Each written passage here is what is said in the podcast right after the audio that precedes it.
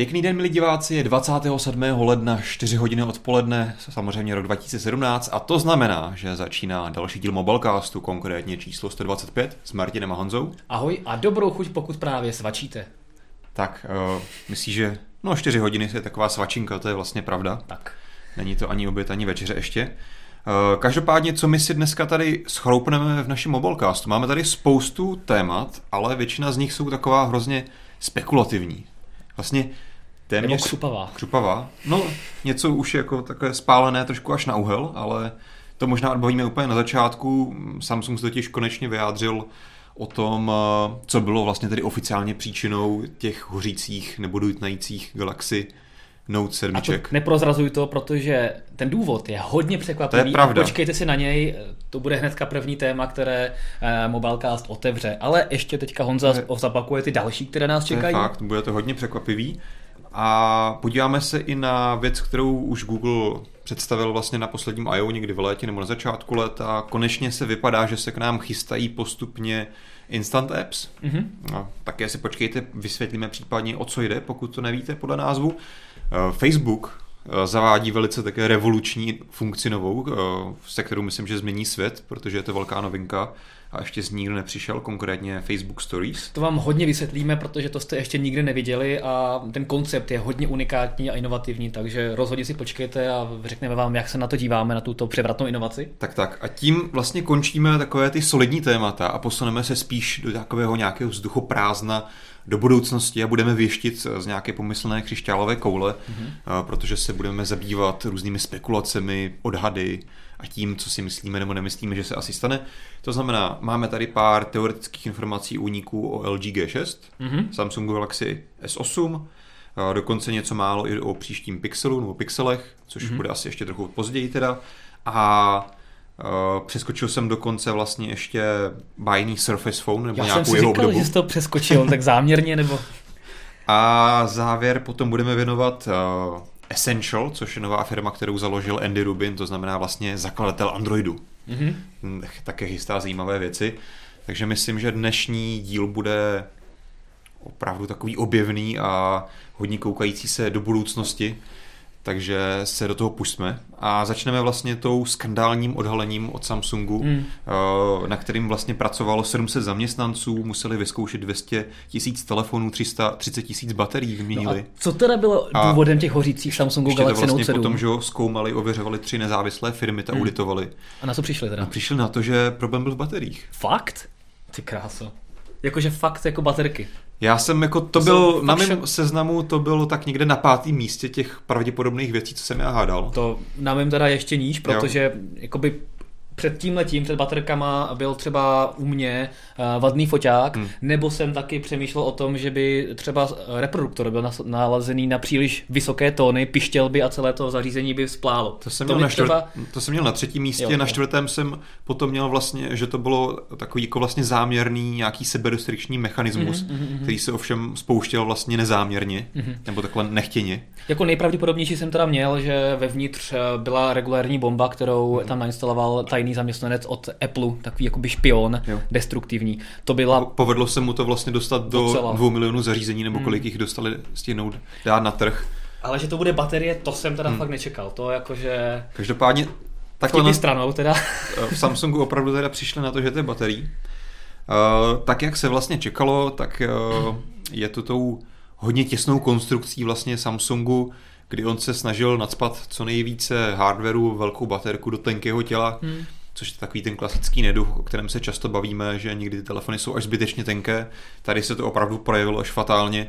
To znamená, u těch prvních baterií, které se vyráběl především Samsung, tak tam právě díky tomu malému prostoru a díky tomu, že se baterie vlastně různě rozpíná při zahřátí, při používání a samozřejmě ten telefon také dochází k němu, k nějakému ohybu a tak dále, tak prostě tam v některém rohu docházelo k, ba- k deformaci té baterie mm. a tím pádem klasicky se poškodila elektroda, došlo ke zkratu tak. a další příběh už známe. Přesně tak. Podobné to vlastně bylo i u těch náhradních baterií od A T L, který je tedy, kterým to vlastně Samsung chtěl vyřešit ten svůj problém, mm. jenže tím, jak to bylo celé hrozně narychlo, potřebovali jich určitě obrovské množství, obrovské kvanta. Tak zapomněli na takovou maličkost. No, tak tím se tak trošičku asi jakože přeskočil nějaké výrobní kontroly výstupní a, a chyběl tam vlastně v některých případech nějaká izolační páska a opět zase docházelo ke zkratu. Což mě přijde úplně absurdní, já si pamatuju někdy na podzim, když jsme se bavili o tom, jak Samsung stahoval ty telefony, postavil se k tomu docela čelem a bavili jsme se o tom, že teďka vyměňuje baterie a e, ty nové zařízení by měly mít jiné baterie a bavili jsme se o tom, že jestli si myslíme, že budou bouchat znovu. Hmm. Bavili jsme se o tom, že tak to, to si snad Samsung pohlídá, že to by bylo silně nepravděpodobné, ale ono se to přesně jenom stalo. A přijde mi hrozně jako zvláštní, že nikdo z té firmy, která je samozřejmě profesionálním hmm. výrobcem baterií, opomněl na takovou izolační pásku, která tam tu anodu a katodu. My to odděluje. Samozřejmě hodně zjednušujeme ten problém, ano, ale... Ale, ale jo, souhlasím. Já si myslím, že to, teda nevím, jestli si ty vybavuješ zpětně vlastně, jaký byl ten časová posloupnost mezi tím, co Samsung řekl, máme problém, budeme stahovat telefony, a mezi tím, co je začalo měnit. Podle mě to nebylo více než měsíc. To bylo měsíc, měsíc a půl. No. No, jakože a ono fakticky, ne, no. Když si zamyslíš, že to je globální korporát a jako představa, že ty musíš vlastně šáhnout úplně do toho začátku výrobního procesu a vzít někde nějaké baterie a dát je do těch telefonů, tak to je opravdu hrozně jo. moc věcí, které musí stihnout. A bohužel se stalo to, co se stalo, holt někdo řekl, OK, prostě musíme to stihnout, přeskočíme nějaké kontroly a stalo se tohle. No. Na druhou stranu v podstatě ta baterie nebyla přímým e, důvodem, opravdu to byla taková ta těsná konstrukce a dá se předpokládat, že, souhra několik faktorů, no. že, že i ty nové baterie, i možná kdyby tu izolační pásku všechny, všechny tyhle ty věci měly, tak možná by se stejně deformovaly, to by závislo na tom, jak jsou ty baterie odolné. Ono i tam, i protože tam je velký tlak na tenkost, hmm. tak ty samozřejmě baterie, jak jsou zabudované a nejsou vyměnitelné, tak mají mnohem menší ochranu a jsou mnohem robustní, méně robustní než nějaké klasické hmm. výměnné baterie, takže je možné, že by se stávalo to samé, ale je to prostě strašně moc zvláštní, že opravdu těch kontrolních procesů si člověk myslí, že tam je celá řada a že takovéhle věci se takhle velké korporaci nemůžou stát a vidíme, že mohou a dokonce dvakrát. No.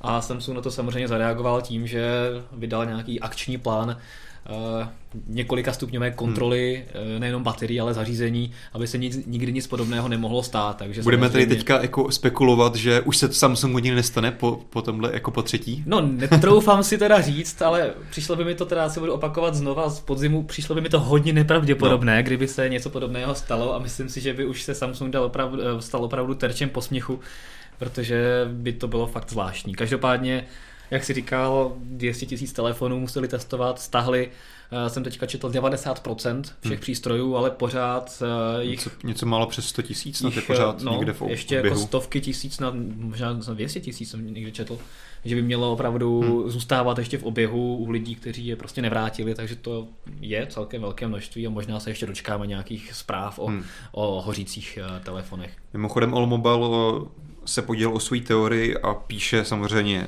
s nadsázkou, že jestli to nebylo takové to klasické kurvítko, které ti, že má ten telefon těsně po záruce vlastně od poroučet, tak jestli akorát tam právě to nevychytal prostě. Právě to špatně načasovali, no asi. Jo, jo. A no, já myslím, že tady to kurvítko by asi uh, možná musel programovat právě nebo instalovat právě ten najatý zaměstnanec no. z Apple. A záměrně ho načasoval špatně. No. Ale myslí, že by jakoby to kurvítko bylo nastavené normálně třeba na dva roky, jo? Že no, po dvou letech začaly hořet tak ty to telefony. Tak většinou vychází přesně, že, že hoří telefony po dvou letech. To je fakt jako, že kdyby začaly ten telefony hořet, tak by to úplně jako nebylo, nebylo dobrý, ale třeba to bylo tím, že to bylo moc jako akcelerovaný, takže se to vznítilo, hmm. jak to bylo hrozně rychle. Jasně, že jo? Jasně. A kdyby to, ten proces toho pomalého tak jakože nechci, jako říkáme slovo kurvítko, tak jako asi řeknu, jako že se to kurvilo postupně. Jasně. Tak třeba by to nevybuchovalo, ale jenom by to přestalo fungovat, no. Hmm. No tak. tak když ten, když ten cyklus ze dvou let zkrátíš do jednoho měsíce, tak jako tam vznikne víc energie a tím pádem oheň. Je to pravda. Každopádně Samsung potvrdil, že bude Note osm, takže tak jak byly určité pochybnosti o tom teda, jestli opravdu to negativní, negativní kam nebo nějakou tu auru kolem toho se nebude snažit zahnat tím, že by tento model vlastně úplně zrušil, tak mm. Note osm bychom se měli dočkat. Mm-hmm. A opět teda asi v létě. Mm-hmm. To znamená, že lidé, kteří teďka v Evropě si nemohli koupit předchozí model před Notem sedm, tak a chtějí velký telefon se, se stylusem a nemohli si koupit teda Note sedm, tak pořád musí čekat hmm. na vlastně za rok nebo za půl roku, kdy bude představená Note osm, tak to v podstatě už budou tříleté telefony, takže no. to tak trpělivost už je docela hraniční. No. Za půl roku možná bude teoreticky představen. Ještě otázka, no. kdy se potom dostane na trh, že jo? A jestli se dostane, no snad jo. Radši, aby to Samsung neuspěchal. Tak, no. Dobře, tolik Samsung. Aha. Já doufám, že tohle je snad už poslední díl Mobilecastu, ve kterém se o Note sedm zmiňujeme ohledně této kauzy. Já přemýšlím, že to, to takové... nebylo, jakoby, pokud bychom se podívali na shrnutí témat v Mobilecastech, tak jestli to nebylo vůbec nejčastěji zařazované no. téma a vůbec, protože to bylo opravdu každé dva, tři týdny vždycky vyplynulo na, na světlo světa nějaká nová převratná informace, tak teďka to zabalíme pěkně do peřinky, no tak necháme ostatně, spát na půl roku a doufáme, že už se to nikdy nezbudí tohleto. Ostatně jsme sponzorováni Samsungem, takže ano. musíme až každé dva týdny něco o Samsungu tady říct. Takže přesně tím tak. jsme si to splnili, jdeme dál. To budou rádi určitě. Máme tady, jak zmiňovaný, Google Instant Apps. Pokud náhodou nevíte, o co se jedná, tak Google právě na zmiňovaném Google I O, což je jejich konference, kde vždycky představují, čím se budou zabývat do budoucna, tak představili tento nový model, vlastně dá se říct si zjednodušeně streamování aplikací, protože ještě rok předtím právě Google říkal, že budou aplikace do telefonu streamovat, aby si se nemusel instalovat z Play Storeu klasicky mm-hmm. a tehdy se počítalo, že to bude opravdu takový ten klasický streaming, to znamená, bude se ti z nějakého vzdáleného serveru přenášet obraz té aplikace, která ti poběží někde v cloudu. A teď to obrátili a vlastně pomocí Instant Apps se ti bude vlastně za běhu, ty si otevřeš, třeba vyhledáš něco na Google, a budeš mít nějaký výsledek z aplikace, která tyto Instant Apps podporuje, ty klikneš na odkaz a to by se vlastně místo internetové stránky, kdy stejně stahuješ půl megabajtu až megabajt, tak se ti vlastně stáhne malý kousek té nativní aplikace z Play Storeu, mm-hmm. kterou ty potřebuješ pro zobrazení té konkrétní funkce. Takže například, nevím, pokud by třeba jsme měli teoreticky nativní aplikaci MobileNet, navíc podporovala Instant Apps, mm-hmm. tak ty by ses mohl kliknout na ten odkaz a to by se ti rovnou otevřelo i v té aplikaci, i když ji ještě nemáš nainstalovanou. Náhodou, kdybychom měli, no. No, no. tak no. uvidíte. A potom vlastně, kdyby se navigoval někam dál, kdyby se ti postupně stahovaly další části moduly té aplikace a potom by si samozřejmě mohl zvolit, ano, chci si tu aplikaci nechat v telefonu nainstalovat si tam celou. Takže kdybych prostě nikdy nepoužíval třeba sekci katalog, tak by mi vlastně nezabírala tahle sekce vůbec v telefonu místo. To samozřejmě jako není tak, ty, když se rozhodneš, že si ta aplikace líbí, tak si ji klasicky stáhneš úplně celou. Jasně, no. Ale samozřejmě do té doby, pokud ty bys si nestáhl, jenom navštívil ten článek, zase odešel, tak se asi dá očekávat, že někde v nějaké cache, cache ta aplikace bude žít a když se zase třeba druhý den podíváš na jiný článek, tak už se možná nebude muset ta aplikace stahovat znova, protože už tam někde bude žít. Každopádně ale... tohoto asi nebyl úplně dobrý příklad, protože čtenáři by si chtěli vždycky stahovat celou aplikaci no, mobile tečka cé zet a nejenom její kousek, tak. určitě. Každopádně účely to má asi jiné než zrovna na čtení novinek. Google rád ukazuje například různé e-shopy a tak dále, to hmm. znamená, ty si najdeš nějaký výrobek na internetu, klikneš na něj, můžeš se na něj podívat prostě v prostředí nativní aplikace toho e-shopu, rovnou ho zaplatit, což ne vždy prostě na webu je tak dobře zpracováno a nemusíš si kvůli tomu tu aplikaci instalovat. Což je podle mě fajn i z toho důvodu, že často určitě se ti to stává, že někde potřebuješ něco vyzkoušet, něco nainstalovat, použiješ to jednou a pak ti to prostě v telefonu visí a až po x měsících zjistíš, aha, já to vlastně nepoužívám, tak bych to mohl odinstalovat. Takže tohle je takový zajímavý způsob, jak buď si nezaplavovat telefon kvůli jednorázovým potřebám, nebo naopak vlastně nezávazně zkusit aplikaci a když se ti líbí, tak si ji teprve nainstalovat jakoby oficiálně do telefonu. Jasně, já těch využití vidím strašně hmm. moc, prostě ať už jenom a když prostě třeba seš v metru, máš tam Edge a chceš si zarezervovat lístky do kina, hmm. nemáš zrovna tu mobilní aplikaci, tak prostě bys kliknul na, na odkaz a třeba by se ti načetl jenom malá, malý kousek aplikace s tím rezervačním procesem, ale nestahovala by se ti osmdesát megabajtová aplikace, kde máš všechno o filmech, trailery, na druhou stranu, a news, a newsfeedy a takovéhle věci, takže to je samozřejmě až ultimátní cíl, jak by to mohlo fungovat. A, hlavní problém je tam ten Edge. E, tak no, a nebo třeba v zahraničí, v, když máš datový roaming, tak. tak nechceš si plýtvat data, třeba si chceš stáhnout nějakého průvodce. To je určitě lepší příklad. Takže tam si prostě stáhneš jenom opravdu malou část, hmm. nějakou, nějaký rezervační systém, nebo třeba systém pro nějaké hmm. místní jízdenky nebo něco podobného. Takže tam těch využití je spousta, uvidíme, jak cí výrobci, jak cí výváři se toho chytí. Hmm. Omval má dotaz, jestli přes to Instant Apps budou vlastně takhle, on tedy píše streamovat, ono by to opravdu nemělo být o streamování, opravdu to jde vlastně o stahování kusu malých kousků těch aplikací, které vám vytvoří nějaký funkční celek, hmm. a, ale bude to právě, musí to vývojáři vlastně vyvinout tak, aby to bylo možné takhle rozkouskovat a nemuseli jste si vždycky stahovat celou aplikaci. A ptá se, jestli tohle bude moc použi- být použitelné i pro náročné tři dé hry. Hmm. Mm. Tak jakože tam se to krásně jako nabízí, když máš různý levely, mapy a jo, tak podobně. Jo, na druhou stranu tohle už je věc, která vlastně může fungovat dneska. Jo? Tohle může to no. si myslím, že cílí na něco jiného. Ty si vlastně už dneska můžeš stáhnout uh, nějaký to základní funkční jádro té aplikace, nějaký ten engine, základních pár textur a něco podobného a potom si vlastně podle potřeby stahovat jednotlivé levely, kdy každý ten level může mít třeba dvě stě megabajtů. Může, ale víš, jak to častokrát v praxi je, že si stáhneš jo, malý ale... instalační soubor z Google Play, tu hru poprvé spustíš a pak se ti začnou stahovat tři giga. Tak to naštěstí už se snad tak moc často nestává. Pokud no. Je teda pravda, že hry tak moc často nehraju, ale co jsem za poslední dva roky zkoušel, tak už to tak časté není, protože tohle už ti podporuje Play Store, ale obecně si myslím, že Instant Apps jsou, míří trošku někam jinam, než na tenhle problém u tři dé her. Tam je to prostě jenom o běžném stahování nějakého velkého balíku dat těch zdrojů, hmm. ale není to o tom, že by si spotřeboval stáhnout jenom malou část funkcionality té aplikace. To u té hry si asi nedokážu úplně představit. Tak. Každopádně tedy, aby jsme to uvedli do kontextu, tohle, tyhle informace jsme vlastně viděli už někde v tom létě. A co teďka se změnilo, tak Google konečně vydal blog post, kde říkal, začínáme pomalu testovat tu funkci, bude tady dostupná skrz update, klasicky skrz Google Play Services, to znamená na všechny telefony z novější verzí Androidu než Jelly Bean, což je docela dobrá zpráva, protože to víceméně bude pokrývat téměř všechny Androidy, které tak dneska jsou ještě funkční. A v tuhle chvíli zatím by tedy se nějaký ten pilotní testovací provoz měl týkat pár aplikací, jako například BuzzFeed, Periscope a tak dále. Mm-hmm. Což mě třeba přijde zajímavé zrovna v případě toho Periscopu. Taky jsem se nad tím přemýšlel. Jak, jako... jak to tam, jakože jak vymezí tu funkcionalitu. Jakože... Protože tam nic moc extra jako není. Tam si můžeš vysílat anebo sledovat videa a úplně si jako nedokážu představit, kde tam jako vymezíš to, na čem ušetříš ty data, že tu část aplikace, kterou nebudeš muset stahovat. Ale... Tak třeba ale... jenom můžeš vysílat a nebudeš tam mít tu část aplikace, kde můžeš sledovat cizí videa třeba. No, že když chceš rychle vysílat, tak se ti tam stáhne jenom ten spíš, engine na to vysílání. Spíš možná naopak, že když uh, ti přijde odkaz třeba hele vysílám živě, tak si stáhneš jenom tu malou část, jakože se podíváš na ten živý stream, mm-hmm. ale nebudeš tam mít zbytek té aplikace, která umí vysílat nebo tak. A ko- nevím co další věci, přihlasovat se a tak. A kdy to teda budeme moc vyzkoušet? To je velká otázka, já jsem se snažil dohledat, jestli se někomu povedlo vlastně to už v praxi vyzkoušet. Zatím se mi to nepovedlo. Uh, takže spíš to je asi zase klasika, jako Google teďka o tom napsal a teď se bude čekat možná za týden, možná za měsíc, možná za dva, to někomu náhodou přijde do telefonu a začne to fungovat. Mm. Takové ty klasické testy náhodné, kdy vyberou malé procento uživatelů a těm to zpřístupní. Samozřejmě určitě bez pochyby už to někde interně testují dlouho, tady tu funkcionalitu.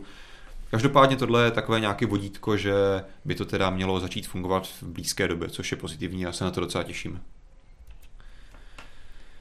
No, tak to je světlá budoucnost. No. A pojďme se podívat dál. Předám ti teďka žezlo, protože ty jsi takový uh, sociální síťovač.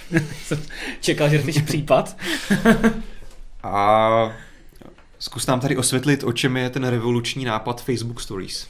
Je to opravdu převratná funkce a stejně, jak jsme se vážně bavili o převratných závěrech inženýrů Samsungu, co stojí za hořícími noty, tak musím opravdu smeknout před inženýry, programátory, designéry Facebooku, že s takovouto inovativní funkcí, kterou jsme rozhodně neviděli v aplikacích, jako je třeba Snapchat, neviděli. Hmm. Zkráceně Facebook zavádí Stories, zatím to je teda pouze v Irsku a postupně se to rozmáhá do dalších zemí evropských, takže během se dá očekávat několika málo dní až týdnů by Stories byste měli vidět i ve vašem Facebooku a je to skutečně integrace do Facebooku a ne Messengeru, který už tam tu funkci My Day, která funguje víceméně nějakým způsobem obdobně. Potřeba je... je asi říct, aspoň tak, jak jsem to pochopil já, že to je vlastně to samé, protože ta integrace, integrace tady té funkce do Messengeru začala v Polsku, tak, no. Teď se nějaký měsíc zpátky rozšířila k nám, ale ještě není v celém světě, nefunguje. Hmm. Takže máš spoustu trhů na světě, kde tohle není ani v tom Messengeru. Tak, a teďka to Facebook podle mě zkouší z lepší strany a tohle integruje spíš do té hlavní Facebookové aplikace. Začíná v tom Irusku a postupně to zase asi se bude rozšiřovat dál. Každopádně o co jde, tak stejně jako v Messengeru, nebo třeba v Instagramu, hmm. nebo třeba v Snapchatu, kde odkud samozřejmě Facebook tyhle ty funkce dost okatě okopíruje, úplně naprosto jedna ku jedné v podstatě. On si to okopíroval sám od sebe, že jo, z Instagramu. A co ano. bylo předtím, to už a jako Instagram si nikdo nepamatuje. To skopíroval od nikoho. Ne, to ano. už jako Instagram už to mělo dlouho, že? Instagram už to má nějakou dobu, takže uh, místo, nebo nad takovým tím klasickým feedem obrázků hmm. máš nahoře hlavičky lidí a můžeš se podívat na jejich den.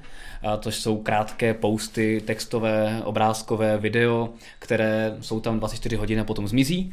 A vlastně stejný koncept přenesl Facebook do Messengeru a teďka ho přenese právě do té hlavní aplikace, takže nahoře nad newsfeedem uvidíš prostě hlavičky lidí a tam si budeš moct podívat na jejich den a posty, kterými oni nechtějí zaplevelovat ten hlavní hmm. svůj newsfeed a dávat jenom nějaké postřehy a maličkosti ze dne.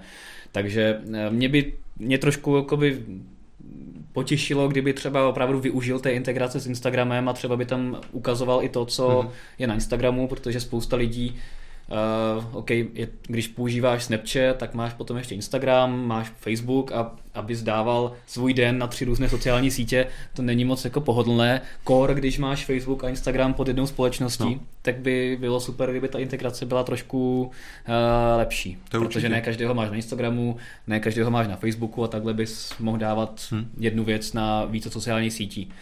To je pravda, bohužel takhle asi nebude, protože už hmm. vlastně z toho Messengeru víme, že to tak není. A alespoň co je pozitivní na tom, tak uh, mně přijde, že to opravdu v tom Facebooku dává větší smysl než v tom, než tom Messengeru. A tam je to přesně o tom, že jak jsi říkal, jsou hold věci, když už teda chceš takové vůbec sdílet o sobě, tak jsou věci, které asi nechceš, aby zůstaly na tom tvém, na té tvé zdi a viděli tam, měli tam prostě, byly uchované navždy v historii hmm. a jsou to takové nějaké spíš blbosti, drobnosti, které můžou za ten den vypršet. Tak to mi to přijde jako zajímavé doplnění té funkcionality, co už teďka Facebook má.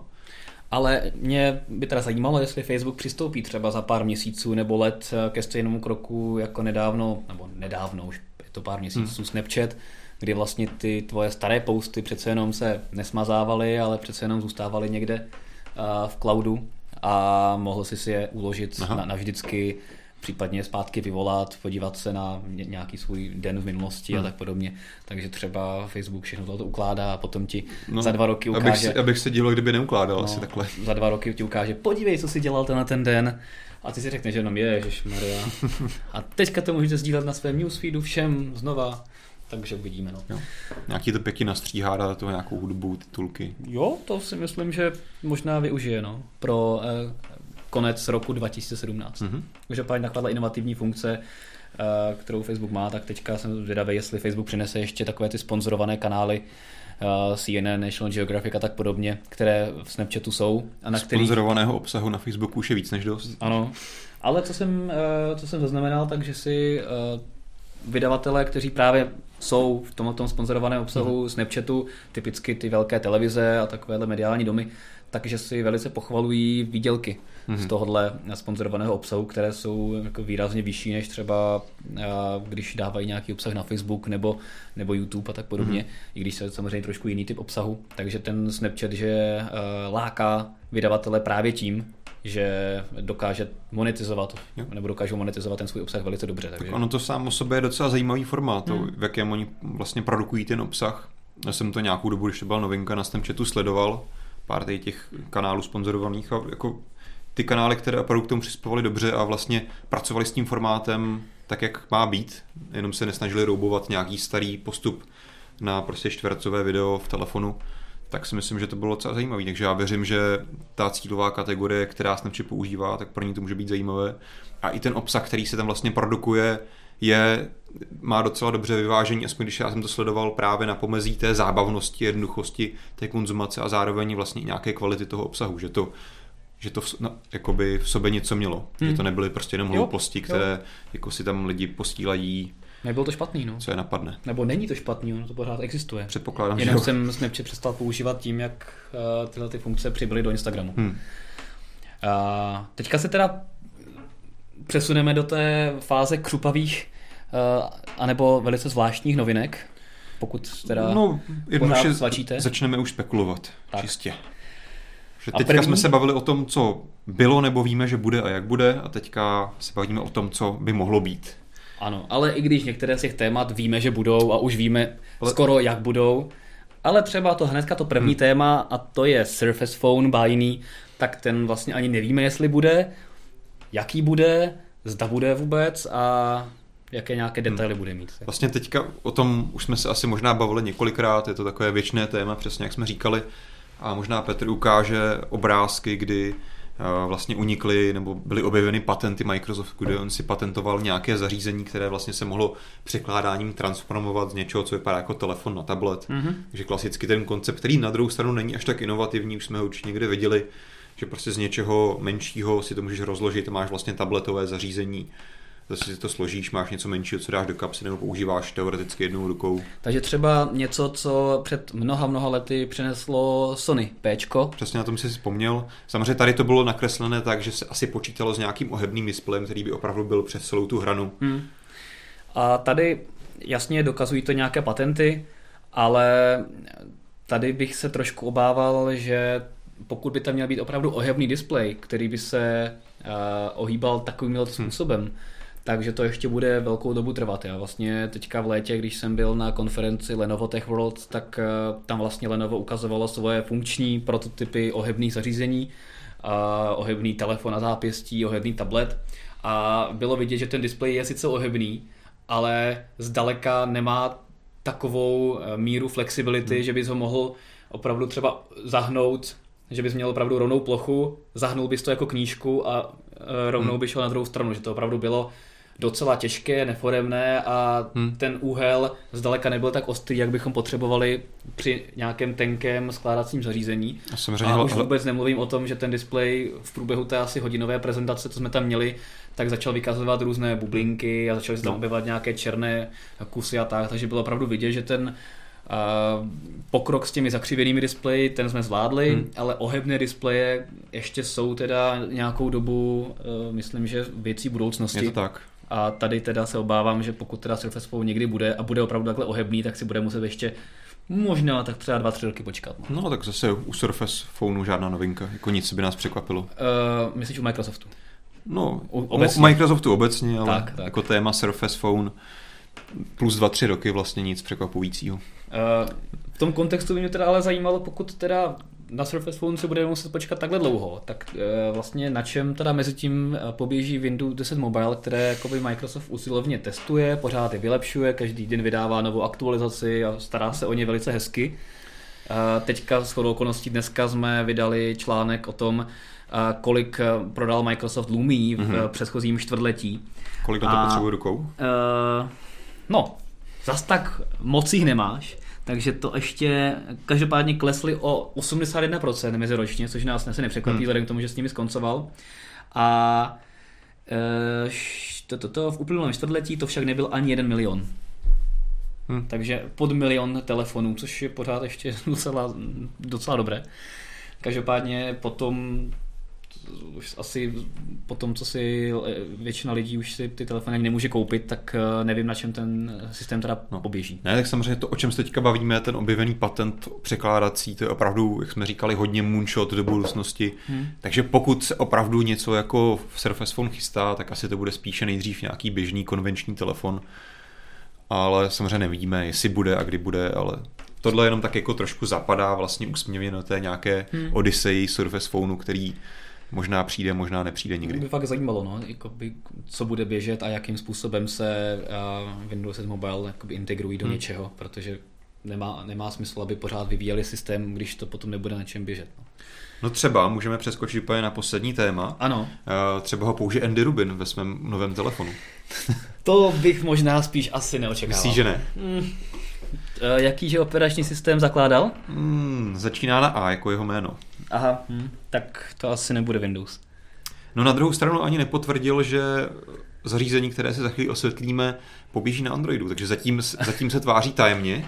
Takže myslí, že třeba si nevybere Android, ale vybere si nějaký uh, další z mnoha velmi zastoupených systémů, jako třeba Firefox ó es. Já bych spíš nebo jako hádal Ubuntu, k jeho phone. Smůle, že si udělá nějakou vlastní verzi něčeho. Mm-hmm. A to víme v posledních uh, pár letech, jak takovéhle věci dopadaly. Vys třeba uh, Migo, který no, dopadnul tak, jak no. dopadnul.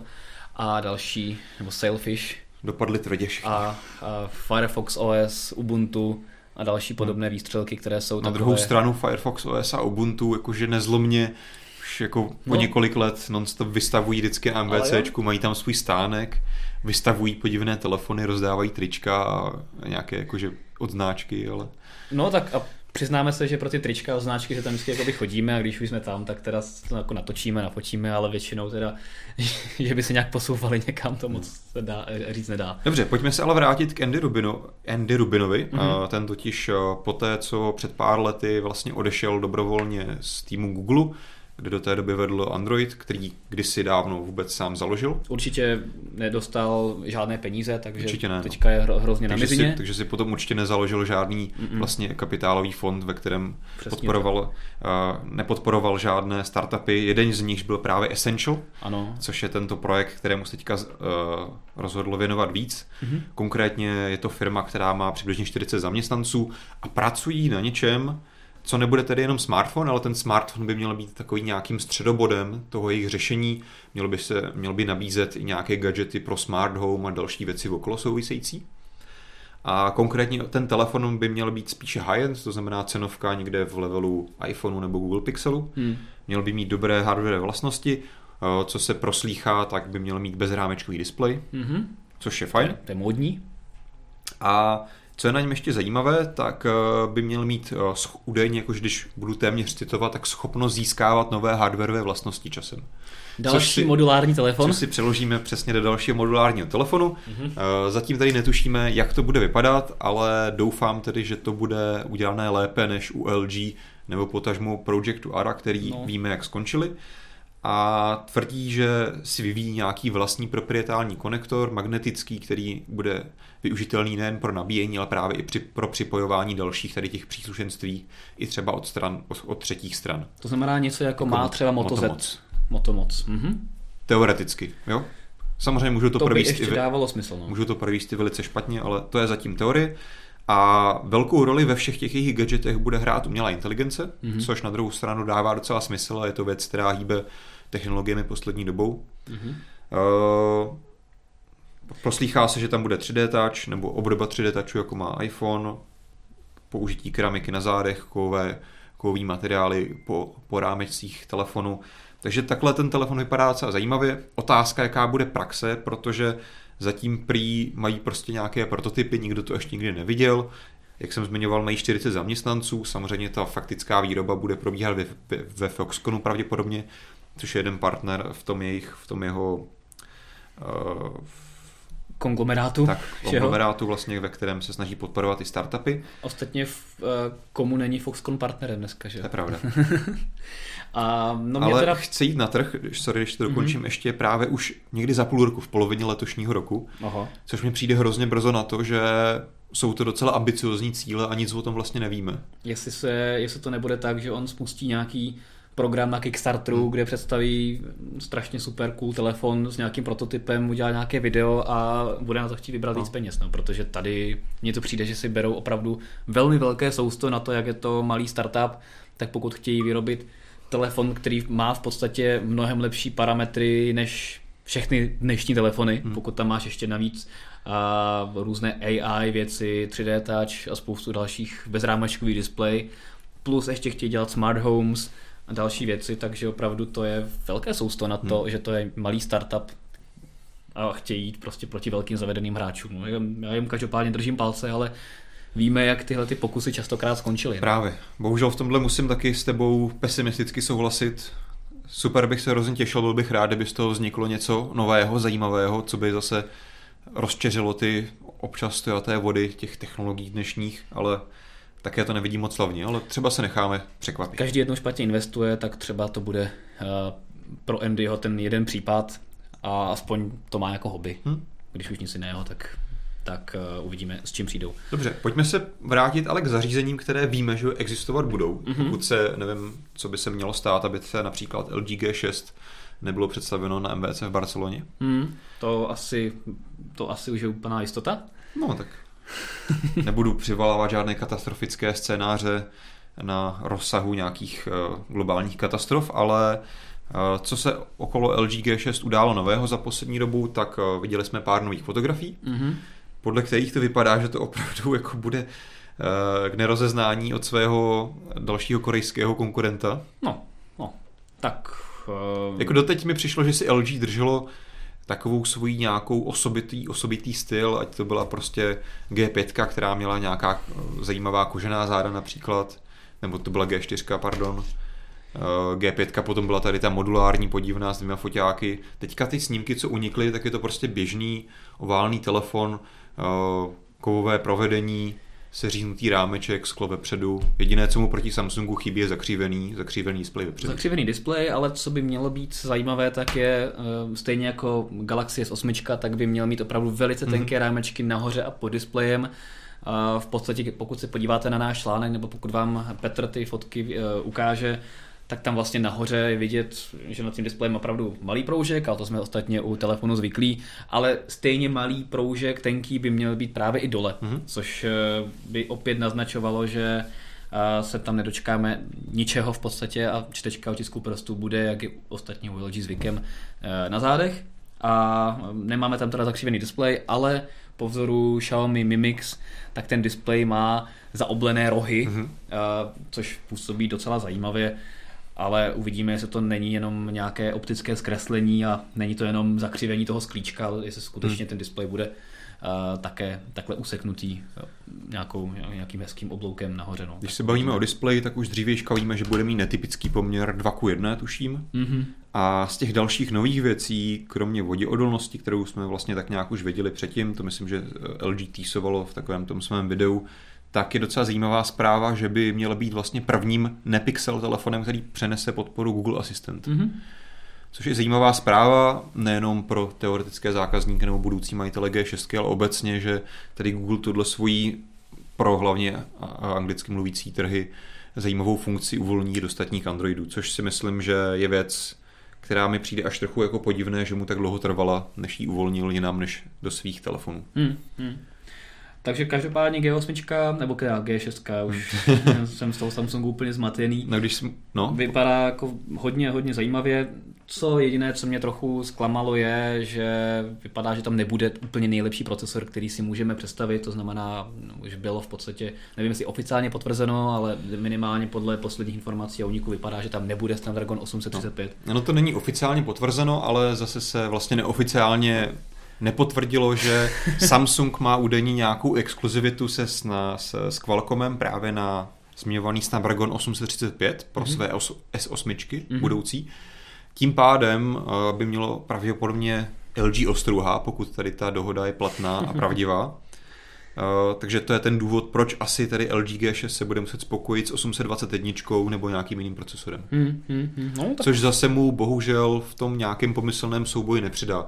My všichni víme, že osm set dvacet jedna je více než výkonný procesor, nemůžeme mu asi nic extra zazlívat, na druhou stranu prostě vypadá to lépe, když máš nový procesor. Ostatně i osm set třicet pět má být vyrobena novější, úspornější technologií deset nanometrovou, takže nějaké faktické vylepšení, kromě vyššího výkonu teoretického, tam budou. Takže tady je vidět, že opravdu Samsung prostě těží naplno z té své nadvlády a hmm. i takhle vlastně dokáže trošičku špinavě bojovat proti své konkurenci. Jasně, ale je pravda, že to jsme u Samsungu občas vydávali, že si udělal exkluzivitu na nějaký procesor pro své telefony, tak aby ty dodávky byly dostatečné hmm. a zároveň, aby si zabezpečil nějakou hezčí pozici tabulkovou, protože takhle prostě L G už dopředu do toho souboje vstoupí ne- znevýhodněné a, a lidé, kteří porovnávají ty tabulkové hodnoty, tak prostě vždycky budou mít hmm. tu o, jednu, o jeden náboj navíc, aby si mohli střelit do LGčka, no a je to možná stejně dobrý telefon, ale podívejte se na procesor. Je to tak? A tím to bude. To znamená, pokud nebude mít uh, opět o výrazně nižší cenu, což je pravda, že u L G většinou vydáváme hmm. u těch vlajkových lodí, tak uh, tam to bude asi složité. No. Potom obhájit, proč by si lidé měli koupit G šest hmm. místo S osm. Klados pět se ptá právě, jestli to pozná běžný uživatel, rozdíl mezi Snapdragonem osm set dvacet a tím novějším osm set třicet pět. Tak určitě, vzhledem k tomu, že ten nejnovější procesor je vyrobený deset nanometrovou technologií, tak vždycky tam máme, i když by člověk nevyužíval ten vysoký výkon, tak se hodí rozhodně nižší energetická náročnost toho procesoru v těch méně náročnějších obdobích, takže by ten telefon měl déle vydržet na baterii. No a samozřejmě, pokud člověk potom potřebuje vysoký výkon, střih čtyři ká videa případně, nebo různé virtuální reality, rozšířené reality hmm. a tak podobně, to znamená, nebo samozřejmě náročné hry, tak samozřejmě osm set dvacet jedna plně tyhle ty věci, všechny si dovolím říct, zvládne, ale třeba za rok, kdo ví, je to přesně, se přijde. Je to přesně o tom, je to, pokud si teda kupuješ nějaký drahý telefon, tak asi část uživatelů doufá, že jim vydrží dva roky, možná teoreticky díl, tak potom opravdu po té delší době už se to projevit může, ten nějaký malý náskok nebo naopak ta nevýhoda v té výkonnosti, ale pokud bys si to prostě porovnal za nějaký ten měsíc, kdy teoreticky G šest bude představena, tak jako faktický rozdíl prostě proti nějaké osm set třicet pět se nebudeš mít, kromě tady té zmiňované efektivity a hmm. tím pádem teoreticky vyšší výdrže. Uh, ty jsi říkal, že bude představený za měsíc, tak je to skoro na den přesně hmm. dvacátého šestého druhého To znamená opravdu přesně za měsíc, těsně před začátkem uh, Mobile World Congressu v Barceloně, kde samozřejmě redakce mobile tečka cé zet bude. A opět v tříčlenném složení, takže se rozhodně můžete těšit na novinky ohledně el gé G šest přímo z místa. Takže tam jsem hodně zvědavý, co hmm. všechno ještě unikne. My tady máme ještě další dotaz. Uh, jestli díky horšímu procesoru může mít G šest lepší cenu než konkurence, já si myslím, že ano, protože el gé i u G pět, G čtyři, G tři vždycky ten telefon byl v podstatě nejvýhodnější hmm. z těch vlajkových lodí, pokud pomineme Huawei, který trochu ale v té výbavě vždycky zaostával, tak z těch opravdu velkých mohikánů a vlajkových lodí, které měly plnou výbavu, tak el gé G řada byla vždycky třeba o nějakých pět tisíc levnější než Samsungy, Sony, há té cé a tak podobně. Já si myslím, ale že to platilo až právě na, s výjimkou právě předchozí G pět, že ta, která se u nás v podstatě neprodává, tak, takže no. to může a být pokud jedno. Mě právě paměť neklame, tak to bylo jeden z takových těch dalších hřebíčků do rakve právě hmm. G, neúspěchu G pět, i právě byla ta navýšená cena, což dřív byla u těch předchozích vlajkových modelů vždycky velká devíze LGčka. No, ale každopádně třeba se k tomu vrátí. To u nás lidi moc trápit nemusí, protože el gé G pět je tady v podstatě nesehnatelný telefon hmm. oficiálně.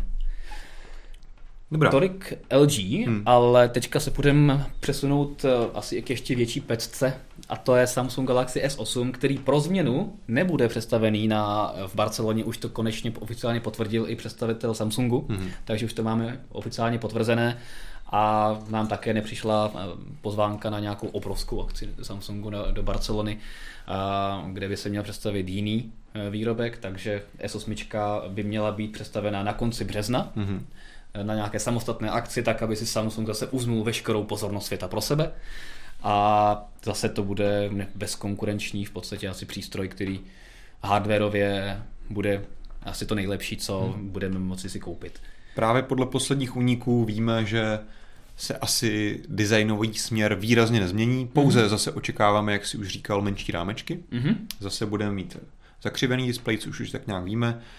A co vyplynulo vlastně z poslední fotky, kterou zase uvolnil klasický Evan Blass na Twitteru, tak to vypadá, že právě obětí toho, těch zmenšování těch rámečků je právě čtečka otisku prstů, která byla vždycky tradičně u Samsungu na přední straně, hmm. podle mě praktičtěji než na zádech, tak nyní už vypadá, že bude sídlit až úplně nahoře vlastně vpravo od fotoaparátu.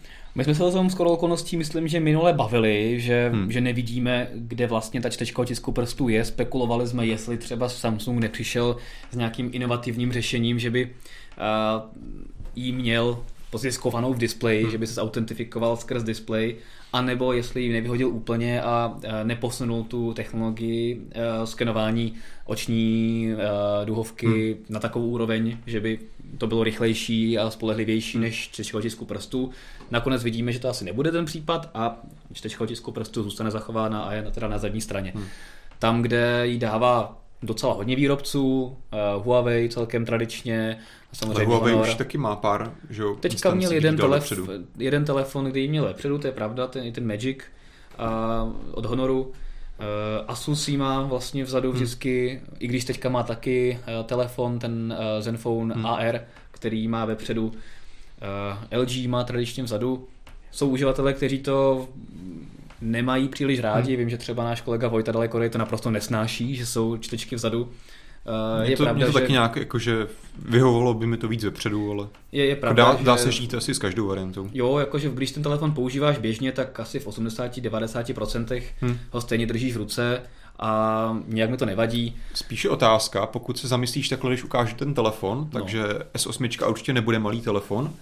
A vlastně ta čtečka bude až tady někdy podle těch obrázků vedle toho to aparátu. Je to dost vysoké, no. Jako... Otázka, jestli tam došáhneš a případně jestli si nebudeš konstantně zamatlávat a přikrývat objektiv fotoaparátu. To asi ne, ale, ale opravdu tady to umístění pod fotoaparátem tohoto je vlastně taky velký telefon. Hmm. Zenfone tři Deluxe má pět celá sedm palcový displej, myslím, takže jako jeden z těch větších. No a, a tohle je taková jako hranice, úplně přesně mi to tam padne. No. A kdybych měl se natahovat takhle nahoru, tak už ten telefon držím jinak, než bych ho normálně ovládal. Takže to je otázka, co, jak to bude mít Samsung vyřešené. Hmm.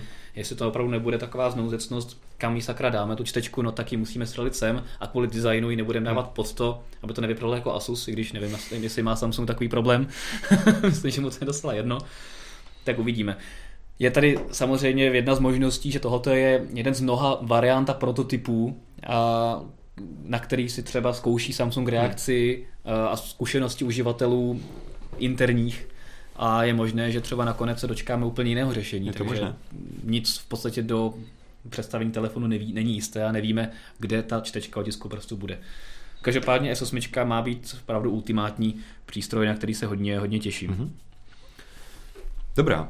A když se bavíme o ultimátních přístrojích, tak k tomu přece jenom má trochu daleko současný Pixel, mm-hmm. protože hlavně třeba v té hardware výbavě mu fakticky chybí nějaké věci, jako voděodolnost, optická stabilizace, bezdrátové nabíjení a tak dál a tak dál. A vy se často ptáte, které telefony používáme, tak Honza právě používá Google Pixel. Je to tak? Takže pravověrný Android nadšenec v té a... nejčistší formě se opět projevil. Doufalo se, že by právě příští nástupce Pixelů měli přinést konečně hlavně tu voděodolnost. Víceméně nějakých pár dnů zpátky bylo, se to bralo podle těch spekulací, tedy jakože to je potvrzená věc. Mm-hmm. A dneska zase už to vypadá tak, že to úplně potvrzené není. A údajně teďka ten zdroj uh, říká nebo používá termín, jakože to je, že ta voděodolnost je stále na stole. Mm-hmm. Takže jako není úplně jakože zrušená, ale ani tam není úplně jistá. Já jsem si právě říkal, co myslíš tím nejistá voděodolnost na stole. A tady v tom scénáři jsem si říkal, jestli není jisté, jestli když ten telefon je na stole a ty ho poleješ, tak se to vydrží, mm. ale třeba v ruce by už to bylo v pohodě, takže to jsem byl zvědavý, jak to jakoby odůvodníš, tak už jsem teda doma. No. Takže na stole je to pořád na stole. Jo, jakože je to, je to pořád možnost. Aha, aha. Co tak nějak se tuší, takže údajně Google bude pracovat výrazně zase na fotoaparátu, což mi přijde, že si právě myslím, že tam jsou mnoho jiných případů, na kterých bych měl pracovat mnohem více, než na fotoaparátu, protože přece jenom ten současný fotoaparát je jeden z nejlepších. V pixelech je opravdu super. Což samozřejmě ne, neznamená, že jako by měl teďka se na to vykašlat a tři roky nic nedělat. No ale... ne, tak třeba se dostane na úroveň iPhoneu konečně, který máš na úrovni zrcadlovky. Jo, to je fakt. A to znamená, v podstatě už jako ty, jako majitel Pixelu, potom budeš moct vyhodit svoji zrcadlovku. Hmm, to bych se rád přidal k té skupině iPhoneáků, to je fakt. Tak, tak, takže proto si myslím, že ten Google ještě ten poslední krůček tak do, do, dokonalosti chce udělat. Ne. Konkrétně se chtějí zaměřit tady na fotografii v, ní, v nízk, nebo ve špatných světelných podmínkách. No. Údajně by nemělo to znamenat, že by si měl mít nějaké obrovské množství megapixelů, ale spíš budou, a pravděpodobně budou cestou většího senzoru a nějakých dalších doprovodných technologií. A co také zkoumají, tak je různé chipsety a údajně se i spekuluje, že si zkouší vyjet vlastní chipset. Jako Google. Hmm. Nebo ten výrobce, který bude mít na starost výrobu asi, toho. Asi spíš Google, že jo? Hmm. Zajímavé. Ale samozřejmě to jsou, podle mě to jsou teďka prototypy a uvidí se, jak to dopadne. Já bych se sebe hádal, že si s tím Google možná ještě nějaký rok, dva bude hrát a teďka tam stejně nasadí zase nějaký Snapdragon. Asi jo. Um, jsou už nějaké spekulace, jestli opět bude výrobcem H T C, nebo to se ještě zatím neví? To jsem nezaznamenal. Hmm.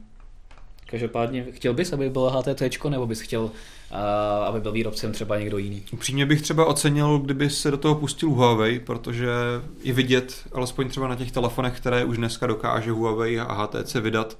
Mě třeba na jedna z věcí, co mi na Pixelu vadí nejvíc, jsou hrozně velké rámečky. Hmm, a to je přesně a... vlastnost vlastní právě HTCčkům. I u té nové vlajkové lodě H T C deset ty rámečky jsou velké a ten telefon je takový masivní. Hmm. Takže, Takže to si myslím, že za mě by bylo pozitivní, kdyby se to ochopil někdo jiný než H T C. Na druhou stranu asi je pravda, že kdyby se H T C hodně chtělo, tak by také dokázalo vyrobit telefon z malými rámečky. To teďka asi jako neznamená, že pokud Google zůstane u H T C, že do smrti bude mít velké rámečky.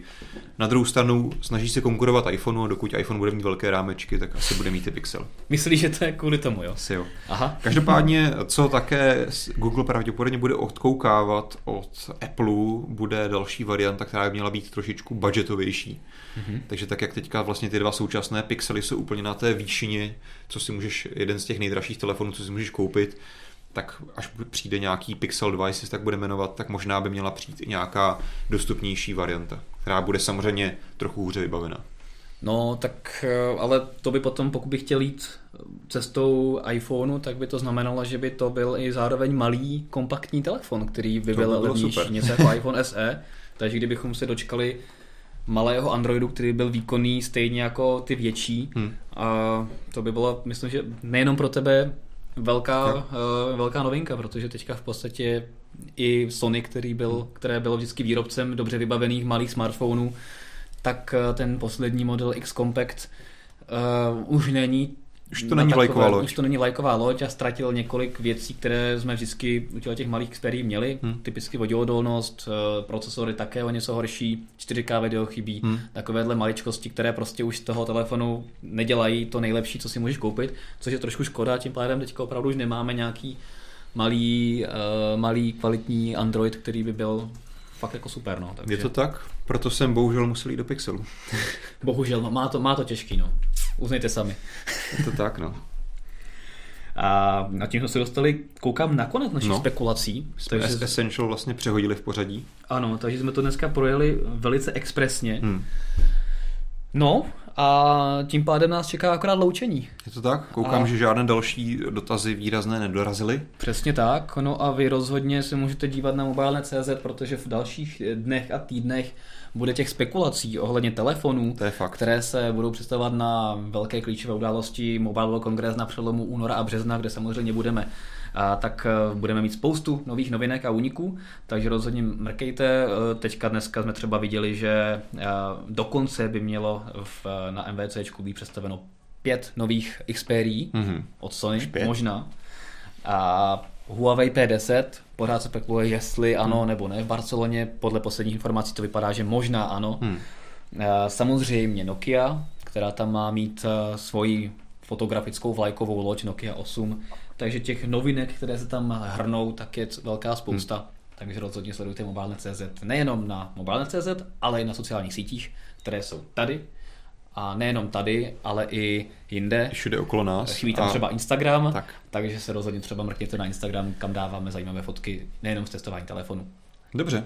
A já vám děkuji za pozornost a slyšel jsem takovou jakože šeptandu, ano. že by za dva týdny zase mohl být Mobilecast, ale není to potvrzené ještě. Zatím to berte jako spekulaci. To jsem slyšel taky, ale taky jsem slyšel šeptandu, že já tam nebudu. Uvidíme, počkejte si. Pokud se něco změní, tak následujte právě na těch sociálních sítích a možná se tam dozvíte. Tak, mějte se hezky. Ahoj. Čau.